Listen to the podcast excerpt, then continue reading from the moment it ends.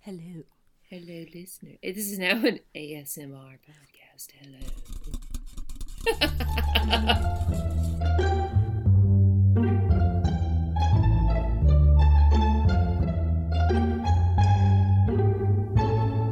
I've got I've got a new color from the Ooh. that static nail palette I talked about last time. Ooh. This one's called Havana.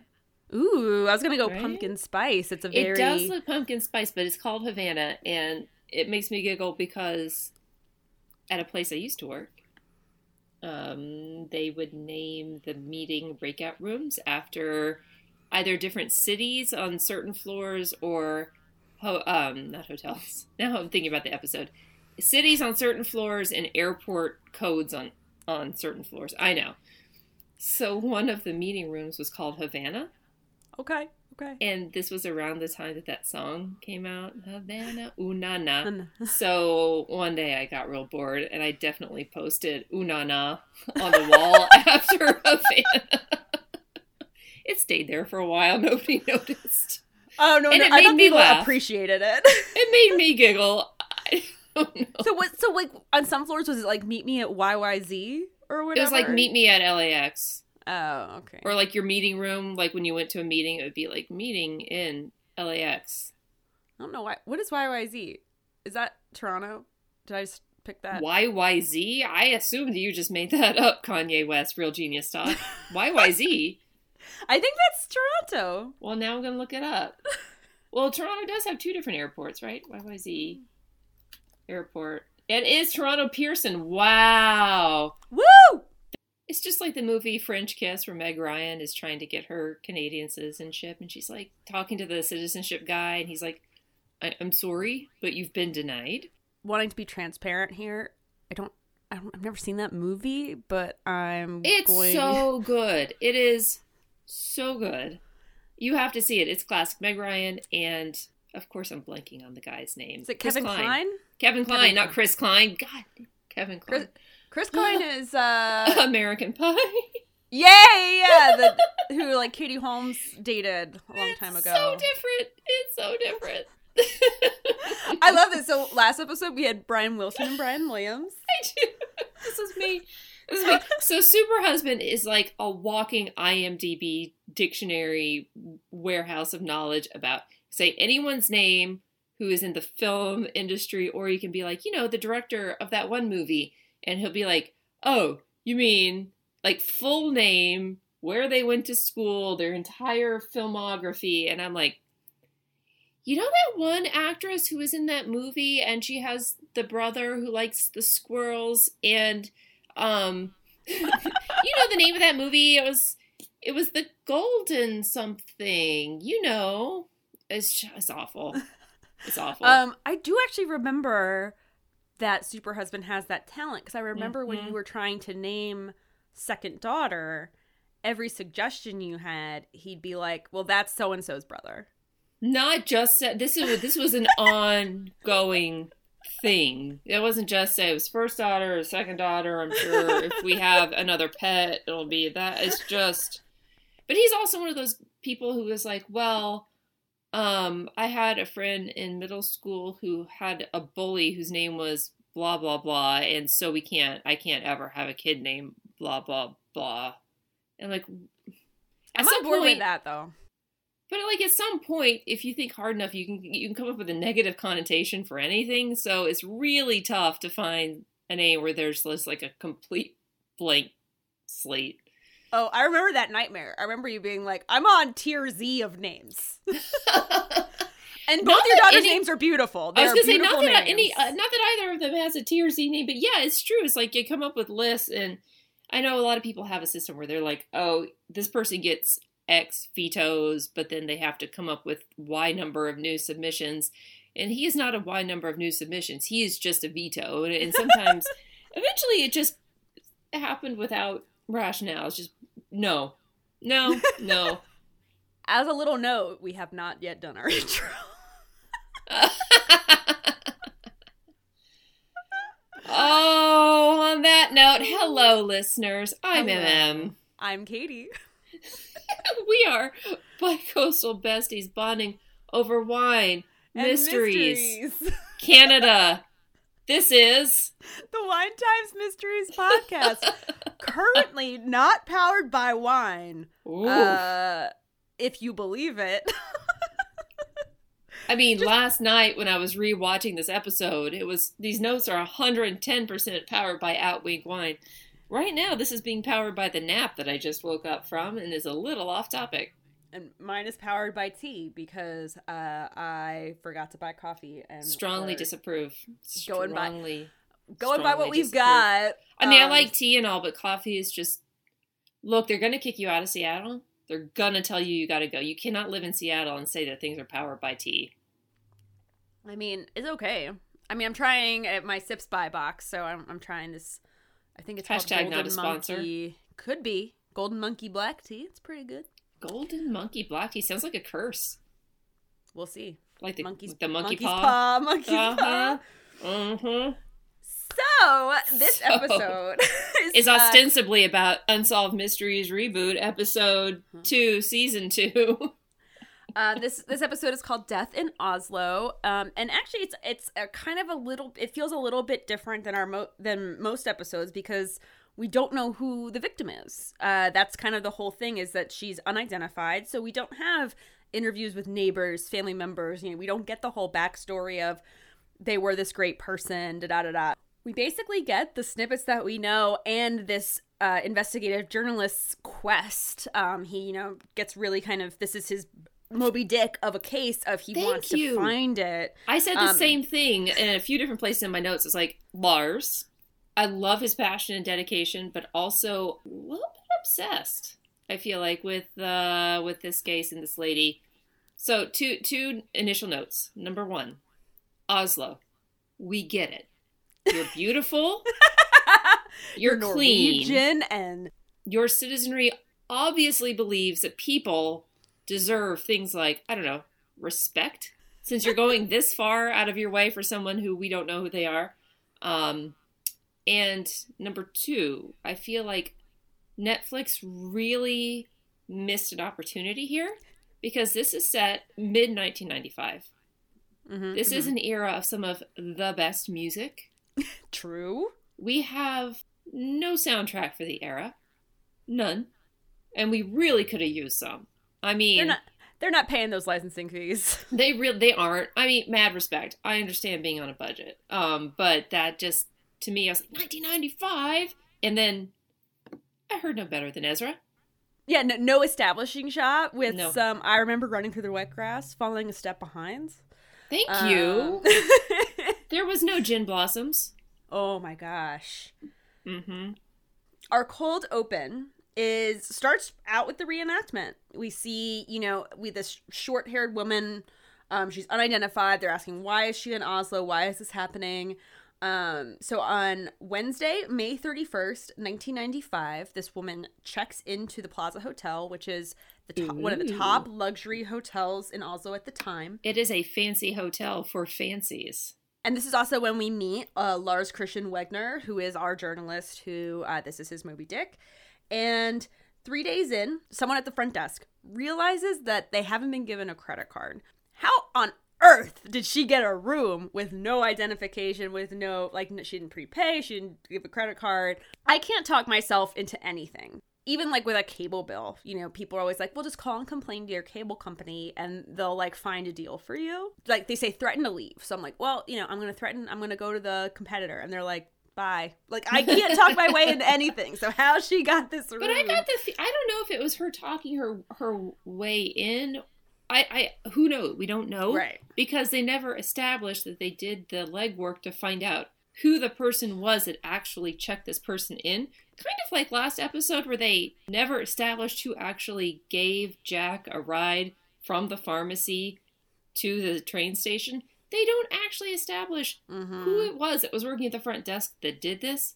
They do mention later that someone at the front desk says she has an East German accent, but Right, and so it's like right. follow up were- on that. there were people there were people at the front desk who saw things but they never were like oh yeah jane checked her in totally Right. On Saturday, June 3rd, so if you did, because that Wednesday to Saturday, um, so they send up a security guard. He knocks on the door, and a few seconds later, there's a gunshot. It strikes me as really coincidental, kind of like when you're watching any sort of, uh, you know, drama and something's happening outside and they turn on the news and it's always right as the newscaster is saying exactly what they need to know. Um, it just, I was just like, he knocked on the door and then the gunshot happens and then he waits a little bit and then he leaves. I screamed at the TV. I screamed. and then, so number one, he hears a gunshot and he just leaves. Number two, how does he get back downstairs to talk to his supervisor or get to like HQ for security? He takes the elevator, which is something they tell you over and over again. In an emergency, don't take the elevator. Now, granted, this hotel has got like a gazillion floors on it, and I think she was staying on the 28th floor. Mm-hmm. But still, you're gonna wait for the ele- and in my mind, I just see him like moseying on down, hitting the button, checking his, just waiting, just wait. Can't even scroll on his phone because it's 1995. That's not a thing. So he's just really chilling, waiting for an elevator. They had walkie talkies in Thank you. 95.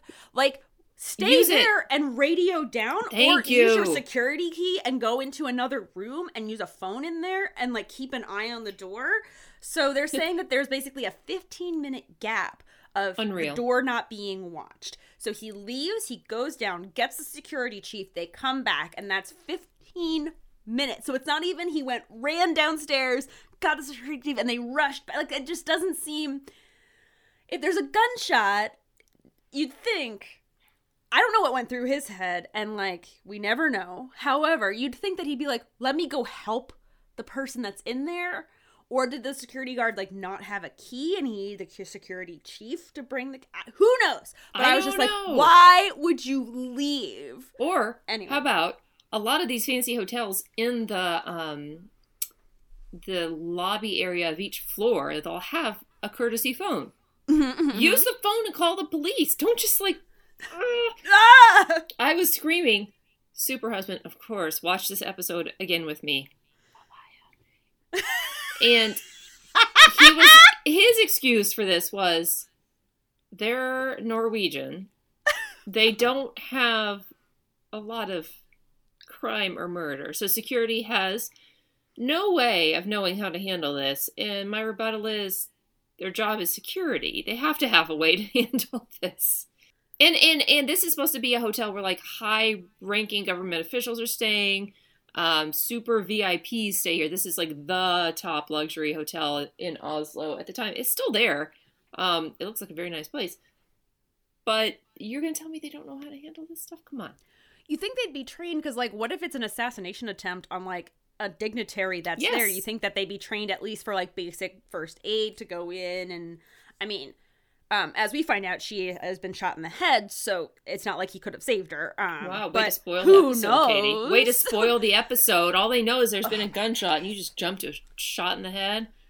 So, they gap of fifteen minutes. Oh my god, Uh, 15 and then minutes. They come back with the chief, who knocks on the door. I liked that. Excuse me, Mr. Mr. Gunman, are you still there? Excuse Hello. me. Um, so the room is double locked, and then there's one of our amazing, probably fed by Netflix or just the most ob- statement of obvious. Um, when the room is double locked, that means you really don't want someone to come in. Thanks, Lars. Uh, so room is double locked. The only way you can get in if the room is Wait, double Wait, locked. but she also had a do not disturb sign on, which is why no one Oh, had wow. asked her for a credit card for three days. Which is also why probably why they knocked. Like, there was a gunshot, I- ma'am, but you don't want to be I'm disturbed. so sorry. Uh, if you're done murdering people, can can you give us a credit card now? Because Please. it sounds like there's gonna be some blood in there to clean up. They when it's double locked, which I thought that meant that like maybe like the physical thingy was like over like the chain or like the thing like you know the I latch was, thing. I was thinking that too, but who Apparently, it was just a key card did it. So okay, like why can't just a regular lo- whatever? So, Again, I'm not. double- I'm not in security. What do I know? I I would think that you don't just leave after the gunshot happens, but that's just me. I don't understand things like protocol and double locks. you know. They open with the key card. They so he sees a woman on the bed and smells a strange acrid smell. and then they leave. again. They leave again. And when she's on the, the bed, police. her position on the bed's not what I think of in my head if you're just like they found someone shot on the bed. It was like she was sitting on the edge of the bed, so her from her knees down were still hanging off the the foot, like where your feet will go on the bed, and then the rest of her body is laying down on the bed. Mhm. No pillows. So at this point, we meet, um, and apologies to our myriad Norwegian listeners, but I'm going to murder all these names. Okay, and just be thankful that you all won the lottery of life and you were born in this gorgeous country where, like, I don't know, you have feelings for people and want to take care of them. Um, please pardon our ignorance. I'm so sorry. Yes. Um, we meet Auden Christensen, who was in the police at that time, and he explains that they come in. There's a woman dead on the bed, gun in her hand, a wound in her head, and the, and that the room was double locked from the inside. There was no evidence of another person, uh, no evidence of a struggle. Um, the records of the key card entering the room show that there was not a lot of entering because you, you you know you don't use your key card to leave, so they only have people entering the like the records of people entering, and they're like there wasn't a, a lot of key card use, so there you know not a lot of leaving of the room. They said investigators couldn't find any identifying information, no passport, no credit cards, no nothing. Um, all labels had been removed from her clothes, and they also she also had no clothes from the waist down. Not saying that she was like naked on the bed, but like of the clothes that she had in the room, she had stuff for the top, but no Right. like pants, skirts, things like that. So, for two thoughts when I was watching this. Mhm. Number one, maybe she has sensitive skin. You know, maybe that's why she took out the tax because we all know those can be a bitch. Okay. Um, and then number two, this statement of she didn't pack anything from the waist down. It, it comes up multiple times with Lars, and again, I don't want to say he's obsessed with it. it comes up multiple times. Every time they show her, she's wearing um, in the reenactments. Obviously, she's wearing black tights and or legging leggings or tights, and then she's got something over the leggings or tights, either short, fancy black shorts or a black skirt. I can't really tell. Mm-hmm. And my second thought was just, you know what, Lars? Maybe she's a savvy packer. Maybe she packed multiple tops. It's like a capsule wardrobe, okay? Exactly. Multiple tops that go with the same bottom, and you can have like five different outfits that way. Okay, so here's where I went with it. And Mhm. I swear to you that I did this on my own. Sure. Sure. As, sen- as soon as they said all the labels were removed, I was like, she's a spy.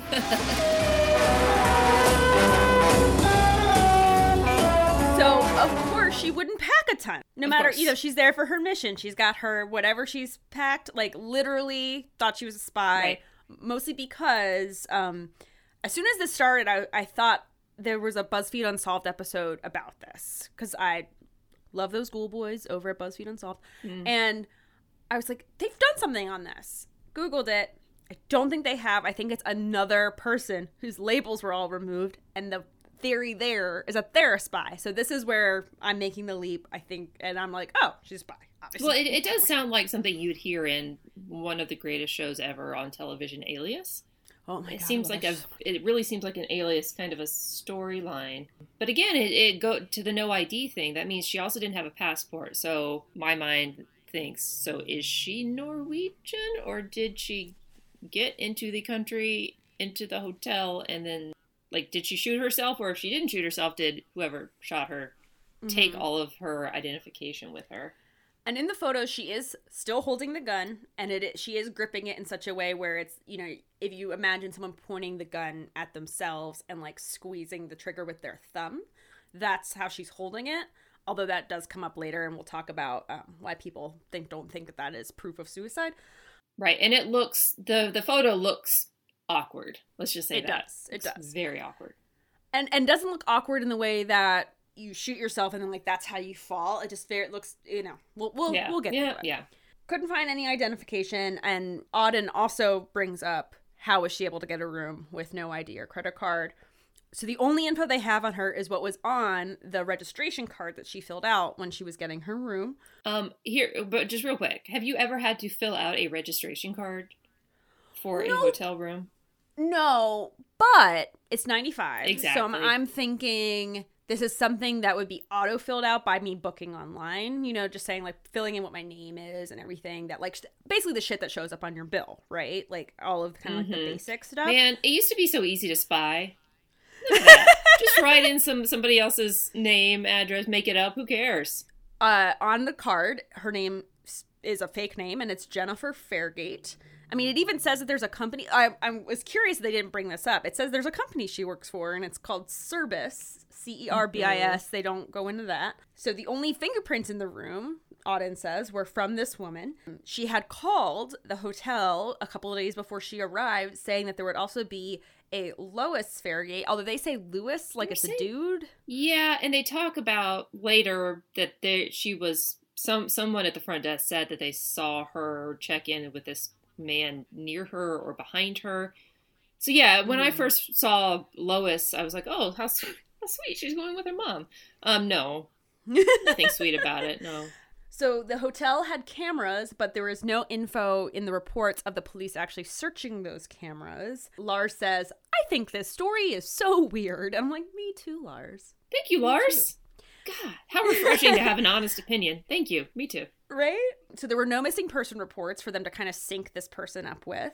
Um, so it was investigated as a homicide because of kind of the weird stuff that they were finding for a few weeks, but then the police went back to their suicide theory.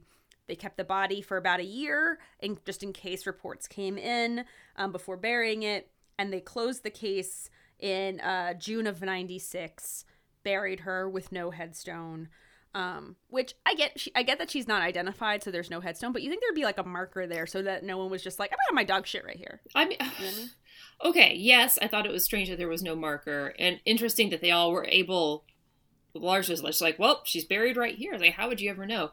But let's talk for a minute. Again, what a country where they are taking such care of this deceased, unidentified person, where they give her a funeral, and Lars was making apologies. He's like, I mean, there was no priest; it was bare bones, but they nice coffin, pallbearers in this gorgeous, like lush green cemetery. I don't know. I was like, can you imagine? I have no idea what we do in the United States when this happens, but my guess is it's closer to the last episode. I don't, I mean, I can't imagine. I mean, there's so No. much dignity and respect for this unidentified person and just brings out, oh, again, like what a trash country we live in. I am sure we don't go to these lengths for people. so that's basically the info. That's what we know.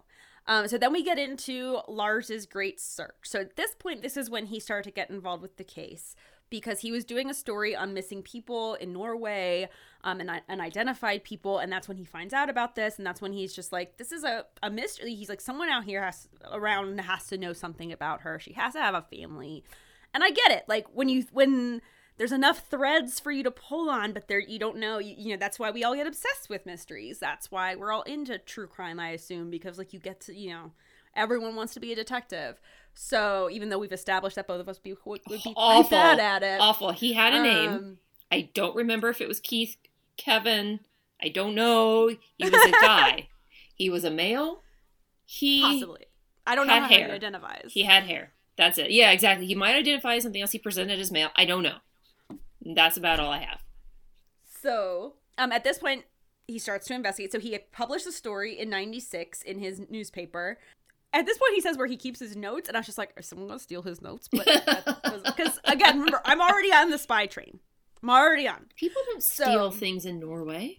Uh, so he says he published a story in '96, and he takes a story out every so often to kind of re-up it, get it re in front of people, um, to get them involved. So now we see him kind of going on some of his investi- investigation. So he goes to uh, Verlaine in Belgium, which is a town that actually exists. It's what she wrote as her address on this registration card. Um, and there he involves a Belgian jour- journalist named Cedric Legast. oh, And Cedric. Let's talk about Cedric's English accent, which I should note that's wrong. His accent when he speaks English, like I think he might have learned English from someone who was maybe Irish or something. It was gorgeous. I was like, "Oh, Cedric, keep talking, please. French, English, whatever." So they go around Verlaine, which is a small village, and they talk to the mayor, who's been the mayor for quite a while. And the mayor is, his name is uh, Hubert Genet. He's speaking French because Belgium, and um, He is a character. he's so animated, and like he cannot be still, and he's so funny. Um, just because he's just so. We're okay. I know everyone, and this is how you become Yes. mayor. And we are never getting away from the bad French tropes that we are are perpetuating on this podcast. But Super Husband and I are watching this. We even, of course, because he's watching, we have the subtitles on too. Um, and he, he's like doing something else on his computer for half the time. He just hears the mayor talking, and he starts going ho ho ho. and he goes, "What's he talking about? Cafes and croissants." I'm like, well, there's actually subtitles on. No, he's talking about how he's like about how you get to be the mayor because you know everyone, and he's from the town, and he built a house next to his mom's, and he knows everything about this town, and he's never. They had the composite drawing of quote unquote Jennifer Fairgate, with, and he says he's never seen, doesn't ring any bells, never seen her, not familiar. Also, mm-hmm. Jennifer Fairgate doesn't strike me as the most Belgian sounding name. Is no no Celine, no Benoit. She, I mean, could have been an expat that decided to, you know, eat, pray, love her way Oh. into a little village in Belgium. Which Um, gorgeous little village reminds me of Belle's Village again, and also just the striking difference with Unsolved Mysteries, where when they show the tiny town population four thousand or less in the U.S., it looks like a meth hole. When they show it in Belgium, it looks like a this charming French countryside. Oh, you know. Belle's gonna come out and sing a song and go see the baker. and insult all of Everyone. Um, it's like here comes Belle to, to sing her daily mean song Oh. about us. Um, so they go around, and they talk to people, they show them this, uh, they show this composite drawing, and and no one recognized her. But honestly, it- they're- whenever they're doing this, I assume they're this is you know, uh, present day because Netflix is shooting it. Um, if you ask me right now, did I see this person back in the '90s? well, but I think the idea is that it's this tiny town, so you would know if there was someone who had been associated with it that went missing. It, Mhm. I assume people would still be talking about it because what else is there to, talk about besides how Right, right, gorgeous right. it is? Mm-mm. I guess you get tired of talking about how everyone has, you know, health care and parental leave and like Yeah. life is just dandy. What was that? That was on your end. I'm not going to investigate that. That's going to be our own unsolved mysteries. I'm assuming that there's there's uh, another competent adult in the house who knows and and is keeping an eye on things. okay. Um, If so- I get murdered while we are recording this, give it to the police. Don't wait 15 minutes, please. so, uh, Jennifer claimed to live at uh, house 148 on a street that actually the street numbers stop at 98. So the street actually exists, but it just didn't have that number of a house. Correct. So, um, they're like, she must have some connection here because, you know, she knew things about the village. Um, or she could have looked at a map and picked. Well, but Um, also that the phone number she gave, they said it was, I'm guessing area code, etc., was consistent with the phone numbers from that area. So again, she could have looked at the other numbers and made one up, I suppose. if she's a spy, then it, you know she probably has. She's probably part of an intelligence agency that might like provide her a dossier. This is her Jennifer Fairgate dossier, you know, and her Mhm. identity. Everyone should watch Alias if you haven't, um, because it's amazing. Seasons one and two are perfect television, and even when it goes a little downhill, um, in the later days, a good episode, a bad episode of Alias is better than most good episodes Yes. of like shitty TV. So, Okay, what anyway. was, um, so it was Jennifer Garner Yeah. and that guy, Michael Var Michael Vartan. Michael Vartan. I was going to say Michael Vargas. No, Michael Vartan.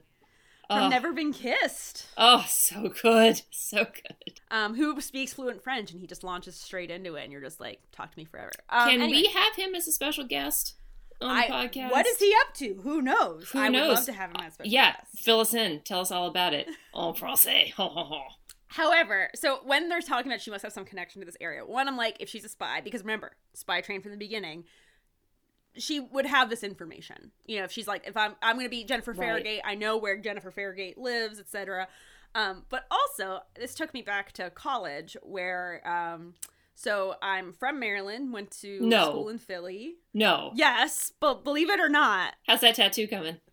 Oh man, the design is just flourishing. So, um, went to school in Philadelphia and was in a sorority. So Still laugh about that. That I was in a sorority. Yeah.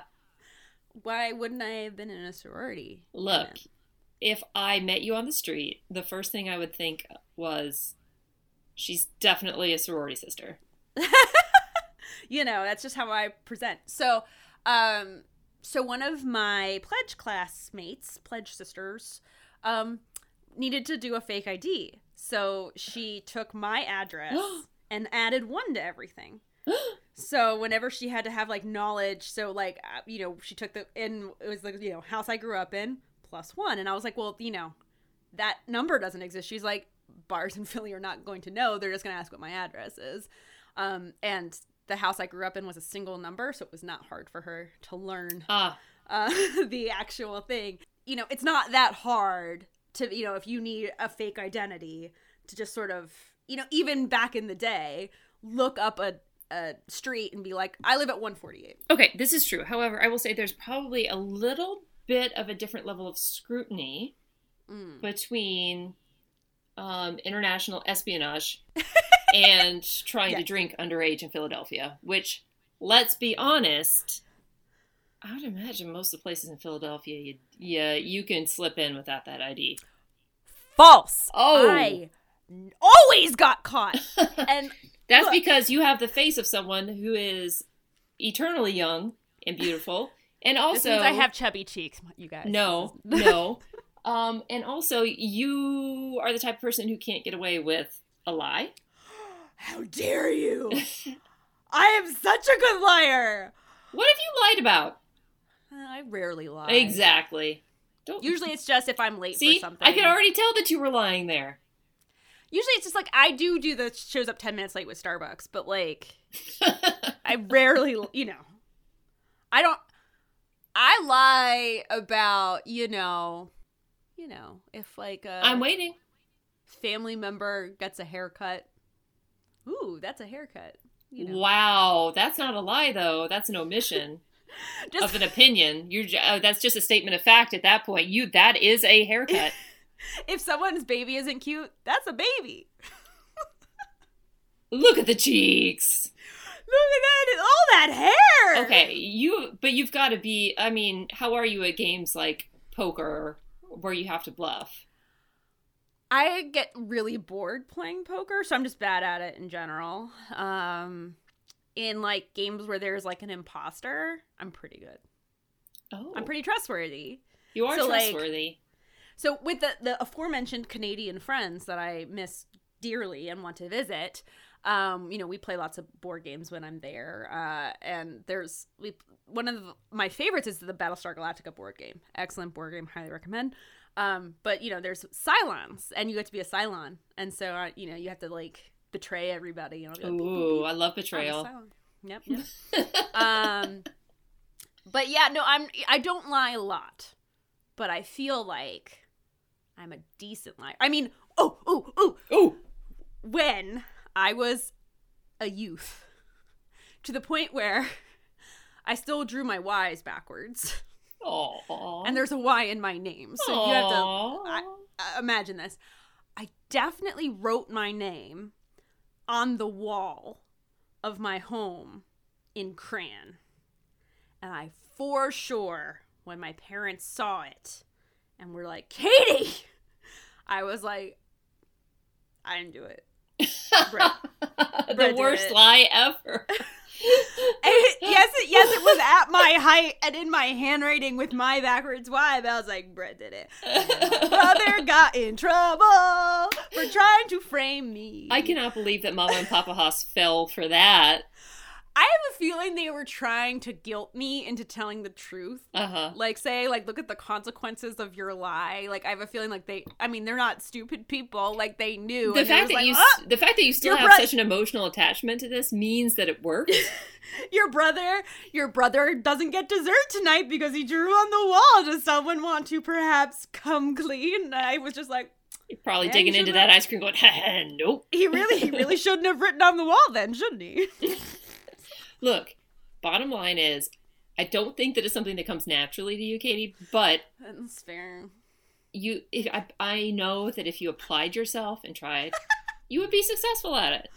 Well, thank you. I would be a horrible spy. I for sure, straight out of college, applied for a job at the CIA, to, like a design job, not like being a secret agent or whatever. And then I immediately after I applied told fucking all of my friends that I was applying for a job at the CIA. So like, you know, I. I much like we would not be good detectives, I would not be a good lying spy. Um. Anyhow, nice. I am for sure the Marshall. If we want to go with alias, I'm not the. I am not the Jennifer Garner. Here is my my take on this picture. She looks like Neve Campbell from 1995, like the short Yeah. hair, um, super short, and by short I mean somewhere between a pixie cut to like slightly slicked back right behind her ears. Mm-hmm. wearing the black leather jacket. She had that like mid 90s like badass thing going on. Jamie Lee Curtis in True Lies. yes, and also she was tiny. She they said she was like five two. So yes, Mhm. yes. Mhm. I have no idea how tall Jamie Lee Curtis is, but in my mind she's tiny. But you know when she like tries to like be a spy in True Lies and Yes. embrace her role, and she like slicks her hair. Yes, just like that. that was the first R-rated movie I ever saw. Mine was definitely my father took me to see a movie I should not have seen as a young child. More on that later. It's fine. It's, I'm fine. I'm a functioning adult, fine. and I'm fine. It's fine. Totally fine. It's fine. Uh, points. So then we go into the kind of points against the suicide theory because that's what the police, you know, that's what they think. Case closed. So points against the suicide theory. One, um, she looked like she was a woman going out. So they're saying, you know, she's depressed and she checks into this luxury hotel because she's, you know, going to live in style in her last few days. Um, why would she have taken a shower? They bring up, and I'm like, that's fucking true. If you're depressed, like taking a shower is pretty And getting dressed Pretty- up.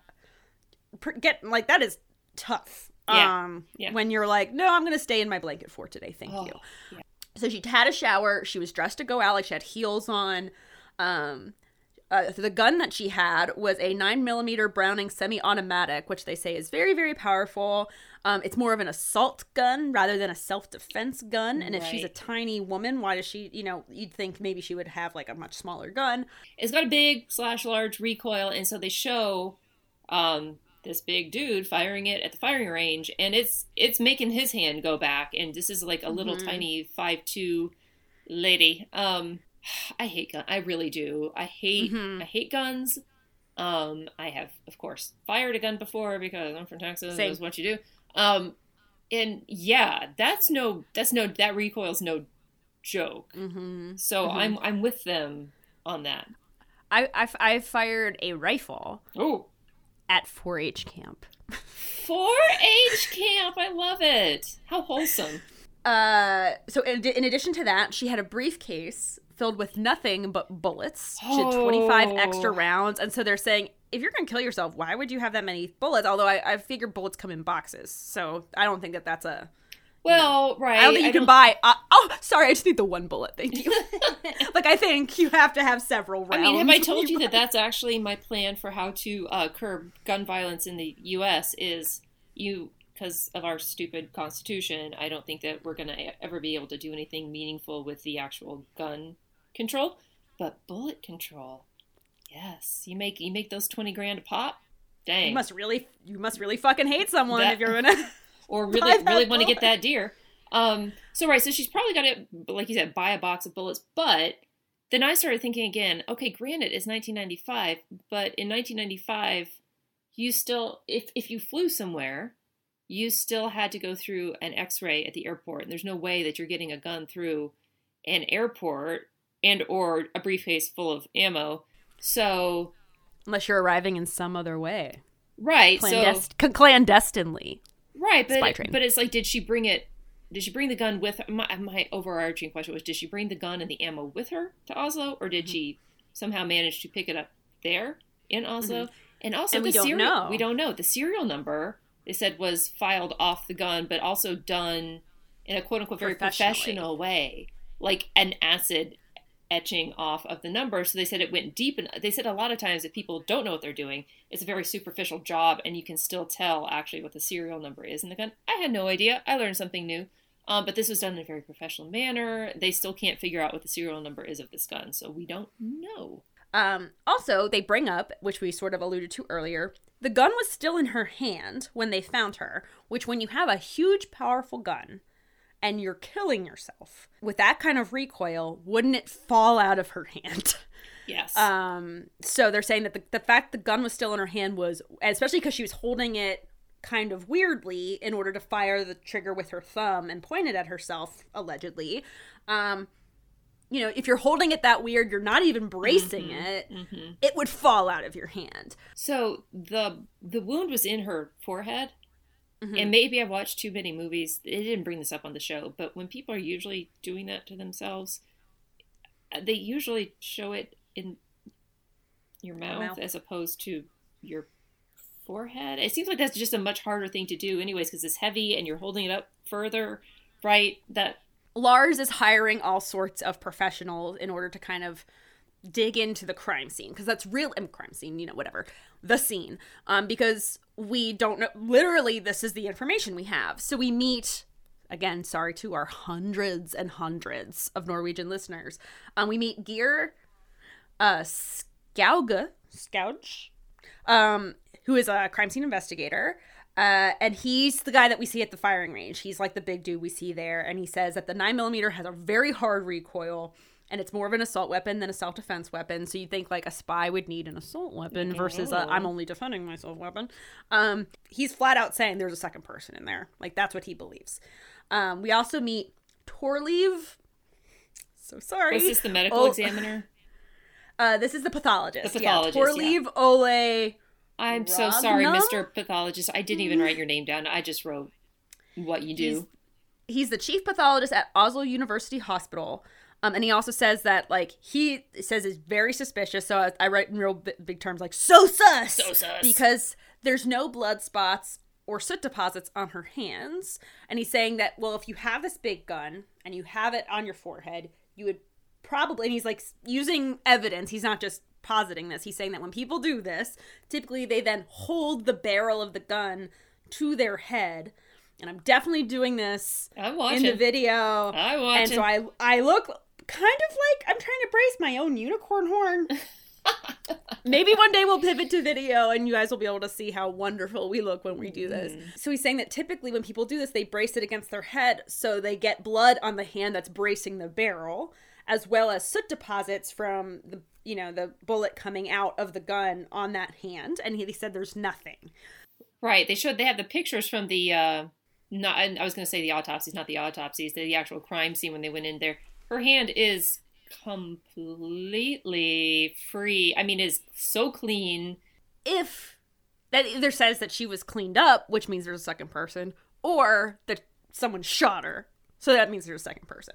So he's saying very suspicious, so sus, so sus. so sus. Lars is saying he's hiring all these experts, which includes Geir and then also Per Iverson, who is an investigator, Geir and Per. um, so he's saying there's no blood on the on her hands or on her weapon. At this point, my notes. So they're recon- they're Oh. reconstructing the crime scene. My notes go to all Um, caps at this point with a lot of Geir, oh Geir and Per and Lars, they're in a hotel room, and there's a woman there to help, re- like, to be the woman, and she's like a, sm- you know, they get like a woman who's kind of like the same sort of size, and um, the, both Geir and Per are like there's someone else there, and this, in my notes, it just says this poor woman, Yes. and an angry face because Per then decides, like, he's saying like what they probably did was straddle her, and he like gets on her on oh, the bed, so uncomfortable and like is holding the prop gun to her and literally lars turns to Geir and goes is this what you usually do when you investigate no, I oh was like, screaming. Lars." I was screaming at the TV. Even Super Husband was like, "This is really uncomfortable. Why don't they just use a mannequin or something?" I was like, "I don't, I don't know." And this poor woman is she's laying there pretending to be not dead yet because she's still like, I mean, she's got her eyes open, but she's just being very, very still while this giant man is crawling all over her and positioning the gun. Like, but what if they did like this? And then he's like puts it up here, like to her forehead. He's putting his hands on her head. Like, but if they shielded themselves like this, and And it's whatever they paid her, it was not enough. Let's say yeah, that. she's silent too. So I'm just like, do you work with these people? Like, are you like Per's assistant, and you're just like, oh god, fucking Per, I'll get climbing all over me again, or are you just like hired for this one specific thing? And you're like, I thought, I don't, I don't know what I thought this was gonna be. Um, so was she like the fourth Uh, girl that they had gone through that day? And she was Oh like the first three were like, "This is this is too weird. This is officially too weird. I'm out." So they say that there was also since there was no sign of struggle because remember the police report was like there's no sign of another person, no sign of struggle. They said she could have been unconscious when she was shot. At that point Lars is like, "Well, the toxicology report says they only checked for alcohol." So I'm like NCIS lied to me. There- you mean there's not a magical machine that Abby like put the toxicology report in and it comes back with every possible drug that it could possibly be? Not in You mean you have to check 1995. Not in 1995. you mean you have to check for specific things? Crazy. So, yeah, anyway. And of course, they can't go back and check it because what did they do with all the evidence from her case a year after they found her? And then they uh, they destroyed it because she had committed suicide. So the uh, the case was closed. So why not get rid of all of the evidence? Everything? That would be everything. That would be everything. So, um, so Lars then he's like, at this point, I make a timeline and, and shows that. So they, they, the police timeline was basically like she was in her room the whole time, and kind of backing up the whole she's in there living out her last few days and she's going to commit suicide. Um, however, Lars juxtaposes this with the maids who are saying, well, when we were in at X time, the room was empty. So when you look at the card swipes, it shows that instead of being in her room for 20 hours, she was gone for 20 hours. So at this point, they're saying, like, well, was she there for drug smuggling? Was she a high class prostitute? Or was she a spy? and I'm like, rolled yeah! my eyes at that whole high class prostitute thing. If that had been a dude, there's no way they would have been like, maybe he was a high class prostitute. No, they would have been like, he's an important businessman here for business purposes. At this point, that's when they bring up that the Plaza Hotel had hosted top political meetings. They'd hosted, you know, Palis- Palestinian peace talks, that kind of stuff. So they're saying, like, maybe she was an assassin or a spy. Um, at this point, we meet Ola Kaldager, who was uh, part of Norwegian intelligence And um, and had of course, sorry to interrupt, but of course, he's talking to us from another beautiful scenic forest and lake.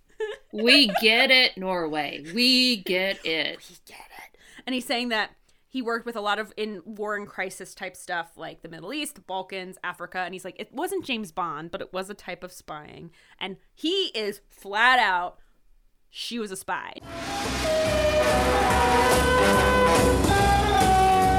Spy train, spy train, because he's saying he thinks it's intelligence, an intelligence op that was carried out perfectly because we have no idea what happened and we have no idea who she is. Um, he said that she was executed. He's saying that, and that's when we learn about the kind of the registration on the gun being professionally removed. The no clothing labels, he says, is typical for intelligence so that it can't be traced like, oh, she's wearing a shirt from America or whatever. Um, he said that the door being double locked from the inside means nothing. It's part of the game for intelligence to be able to get in and you wouldn't be able to trace it. What, mean, what's his said- exact quote? Are you going to give it to us? Did you write this down? His quote about the whole thing with the door? It's no closed door for intelligence. there are Get it, Ola? Um, he also says that uh, both sides, both her side, wherever she was an, an intelligence officer for, and the people who executed her would be silent about this because no one's going to admit, hey, we had a spy there. That's right. Um, so he is fully on board Spy Train. At this point, I'm just like feel super vindicated Yeah. about being on Spy Train from the beginning. Um, My favorite part was Lars, besides the whole there's no closed door bit, which, by the way, third tattoo. Um, Lars says, "Wow, Ola, don't you think it's just lucky that she stayed incognito for so many years after her death?" And Ola's like, "Uh, no. It sounds like she did a good job. That was her job. You're not supposed to You know, know? who she was." Dang. Lars at this point is just like, well, we didn't have DNA and stuff in 95, so let's get her DNA. Let's 23andMe this bitch. So uh, they exhume her body in 20, uh, 2016. Um, and at this point is also when we say that we learn that they've destroyed all evidence so that they took a blood sample at the Right. time, but they don't have it anymore. Of so that's why we need to disturb her remains. So they um they exhume her, and at this point, the way they're setting it up, I'm like, there's not going to be a body. That's exactly what It's Super be Husband said gone. too. So they have the um the backhoe or whatever it is that they're using to dig up where where her unmarked grave is, and he goes, "She's not there, is she? She's gone, right? She's gone." But they're like, nope, we had we found everything we needed. Da da da da da. They found teeth, etc., and hair and whatever. Mhm. So, um, Let me tell you, find- you know about my tooth thing, listeners. I have a thing where teeth really, really gross me out. I think that's actually the hardest part of being a parent is dealing with all the the loose teeth and the the, the tooth fairy situation. It's ooh. so when they one of the things they do is they have a tooth and they're like cutting into it and doing all these tests on it and and grinding it so that you get tooth powder. oh Um, this is okay. I honestly didn't know you had a tooth thing, and that makes the tale of your second daughter going, "This tooth is loose," and then just pulling it out even funnier. you guys, second daughter, it. Both daughters are amazing. Second Thank daughter is just so no nonsense. She's like, "This is loose, chunk." Like, just let's get rid of this. into We're- her own mouth and just yanked that sucker out. How did you not know I had a tooth thing? I did not know you had a tooth Oh, thing. I have a tooth thing. A very good friend of mine who I know you'll bleep his name out, Katie, but um, a few years ago was trying to. I mean, he writes a lot, and he was writing a book trying to explain to children what the tooth fairy does with the teeth that she collects. And he kept running these ideas past me, and I was polling everyone I work with, and every idea was like more horrific and disturbing to me than the last one. It was awful. It was like, oh, she she plants them, and they grow into big teeth for babies that don't. I don't know. It was so it was so awful. Have you listened to Mabim Bam lately about how they had teeth that they were trying to find yes, I someone did, to get? I did hear that one. They get her DNA and they 23 and me her and they find out that she's European, which is like, okay, that helps. Okay, this reminded wait, but this reminded me of your 23andMe experience where they were like, she's of European heritage. I am the I'm like 99.9 except for the 0.01 of all of us that is Africa based. The rest of me is white. I'm a ghost. I'm so white. Not something I'm like, yay. I'm just more like I was like, oh, so we've confirmed this. Um, it was interesting. To, it was interesting to find out. I mean, I'm adopted, right? So I didn't know. We thought like maybe we'd get a curveball. Like my brother is a, a quarter Mexican. Right, right. Wouldn't have And known. Wouldn't have known. No, no, he is the gingeriest ginger that ever gingered down Ginger Lane. There's nothing that would suggest about him that it, any part of his heritage was not, you know, from a leprechaun and a fairy somewhere in Ireland. He but he does look hey, he does look like a Weasley, let's be honest. um, he's their grumpy uncle. Grumpy Uncle. Grumpy Uncle their, Brent. gr- their grumpy tatted up muggle, muggle uncle. Um, they also uh, figure out there's this way to determine her age, and this is why they grind up the tooth. Um, there's a professor at Karolinska Institute in Sweden um, who comes up with the way of um, because there were all the above ground nuclear tests in around the Cold War, um, you can it, apparently the ambient radiation can get trapped in the enamel of your teeth. How interesting is and that? Slash horrifying. right, so you can like look at someone's teeth, compare the amount of radiation in the enamel, which is why they ground up the tooth No, thank you. and you can compare that to other things with the same ambient ra- radiation to to figure out their age. So the medical examiner from back in the day, back when they found the body, was like, she could be anywhere from like 21 to 30. Um, and then doing this tooth aging, they figure that she's 24. Um, and this is also when we hear that people at the front desk said that she spoke with an East German accent. So they think that she might be either she learned German in East Germany. Um, she might have lived there for a little bit. The way that you know maybe she soaks up accents. The way if I go back to Philly, I Yeah. extra say say wooder a lot. I know? thought that was interesting Um, that I I never really thought about the fact that East and West Germany would have had different accents, but I guess they were separated for long enough that they could well, even even just the geography, right? Like you, you can tell when someone lives in Minnesota versus yeah, I didn't know that was a thing with German. because she was perhaps in some way connected towards to Germany, East Germany. Um, he published a story in uh, a paper in Berlin to see if they would get any tips, and he said he got tips but no solutions That's right. as of yet. So that's But he tale. is determined to get to the bottom of this. Okay, so I, I hit the Google machines because I was like, is there anything else out there about this? I found some interesting tidbits and theories. I Okay. will put out a big disclaimer that these are not from websites I have heard of before. Um, they are not perhaps known. murderfacts.com. Right. They're not not necessarily coming from the New York Times. As a matter of fact, they're not coming. Not recognized news outlets. Let's say that. So the first one comes from a URL. Uh, the, the website is screenrant.com. And they added in a few tidbits that they said were left out of the Unsolved Mysteries episode. And so there's some other things from the autopsy report that they didn't get into on the episode. So they said that on Friday, June 2nd, that the wo- the unidentified woman had ordered uh, bratwurst and potato salad. German.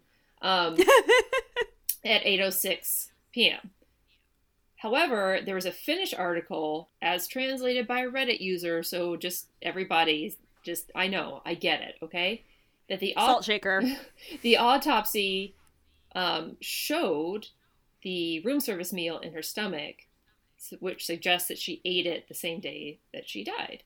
So if she did kill herself, that means she would have eaten a day old nasty room service potato salad room service um, before she killed herself with a pistol. The evidence suggests that she was murdered on that Friday that she ordered the room service because of the contents of her stomach. So they were suggesting that the room, when they found her, was staged to protect the fact that someone else killed her and that the smell that the hotel employees noticed that maybe that was already because she had been, you know, in a, in the early stages of, of decomposition. That's interesting, but there was also the gunshot. Um, also, they said that they found a newspaper, USA Today newspaper with, with the room number 2816 on it, was found in her room, 2805. Did was that the I know. So did she have an accomplice staying in another room? Did she Mhm. have access to the other room? I mean, it's also possible she just if she's an international spy, she just stole a goddamn newspaper from that room 'cause she wanted to catch up on the day's events. So they call the person who may or may not have been in room 2816 uh, mysterious, quote unquote, Mr. X. They said that the person staying in 2816 was a Belgian man and that he claimed that an employee at the Plaza Hotel told him about Jennifer Fairgate's death when he checked out in the morning of Saturday, June 3rd. But the hotel employees didn't actually find her until the evening on Saturday. So then it's like, okay, so did he know about it ahead of time because he actually killed her? Or do people just have their mm-hmm. timelines mixed up because, you know, this was back in 1995? the other interesting article I found, again, this is not coming from the AP News Service. This is from a website called Decider.com. Also brings up the room 2816 killer, and that there was a fingerprint found on the bag, but that investigators were unable to identify it, and that there's really nothing known about whoever was staying in room 2816. And then in the same article, the Decider article, there's another theory that there's this hotel guest staying at the plaza at the same time, that he was in the hotel room next door, that this person said he he didn't hear anything the evening that she died, but again that she heard he heard about it when he checked out the next morning, even though the hotel didn't find her body until that night. Right. So my question is, so like the hotel finds her body or whatever, but remember the security guard knocks on the door and hears a gunshot. Mm-hmm. So it's like was something rigged to make the noise like if, if she was killed earlier or something like that like right. That's that's this time that's i think that's where the timeline gets really screwy for me because like so if like she was killed earlier or anything like that it's like what caused that noise? Like was there a like a sound trigger or something? Because you know there are no closed doors for intelligence um something. So that when they knock on the door it's just like and they're like ah! And so like it starts the drama of oh they want her to be found and they want them to conclude it's a suicide. So right. so listeners uh this has been i think we we're a little more to the point than than last episode it's gonna be a fun edit i think it won't be as massive uh, as last time woo but you know woo! you know the saying that ye old saying if it's a panty you get a tanny the tanny yeah longer the panty longer the tanny yeah um, so listeners, thank you so much for joining us for this one. It was an interesting one. I I love a, a good spy tale. Oh, so I, that's good. where I that's where I land on this. I fully am on the spy train. I started on the spy train. None, none of the stuff they brought up got me off the spy train. I'm now the conductor of the spy train. and I'm fully on board your train. um, you can find us at Wine Times Pod at uh, on Instagram and Twitter. Uh, you can email us at winetimespod at gmail.com. Um, tell us what you think, you know, on some of these mysteries. If you think, uh, if you have a different theory, um, if you read something somewhere else, you know, really kind of let us know what you think. Uh, if you have any family mysteries or please don't send family tooth stories. Oh, please that, no tooth stories. Please no tooth Please pictures. No tooth stories. Thank you very much. um but you know if you have any family mysteries you'd like to share again if we we get enough we might do like a, a, a fun episode of, of Ooh, listeners. local listener mysteries um you can also find us at our individual accounts i'm at katy hoss and mm is uh, at true crime wine 69 Thank you, at official Chris Hansen, always for gifting me the gorgeous handle at True Crime Wine 69. wonderful you i feel like we need to tell that story and it's really not a story i I got Chris Hansen to, to do a cameo for MM's birthday, and he asked her why that was her handle, and I was like, "That's brilliant," because I didn't ask him to do that. I just said I had a few things that he needed to hit. He hit them, and then he riffed, and he was lovely. He Amazing. hit- like he went, he like mentioned White Claw for some reason. He's just, it was the best money I've ever spent. Oh, it was the best present I've ever gotten. Listeners, if you want to see it, it's the very first thing on my Instagram handle at True Crime Wine 69. Please go check it out. It is a hoot, a holler. And if and honestly, if someone in your life likes Chris Hansen or would find a message from Chris Hansen hilarious, go on his cameo. He is affordable and does the job. I requested it weeks in advance because I had no idea that one cameo had a week uh, deadline. Um, he got to me next day. Amazing. Uh, and then He's a professional. He's a goddamn professional. amazing. Uh, so yeah, so at official Chris Hansen, thank you for one your work and career, but two, uh, the gift of the handle. Um, and yeah, we'll talk to you next week, you guys. Bye, listeners. Pop a bottle with us. Come pop a bottle with us. I haven't even previewed the next episode. I don't know what it's about. Me neither. Oh. I know it's not the ghost one. That's all I know. Look, when it's me, you, and a bottle of wine, you know it's going to be a good time.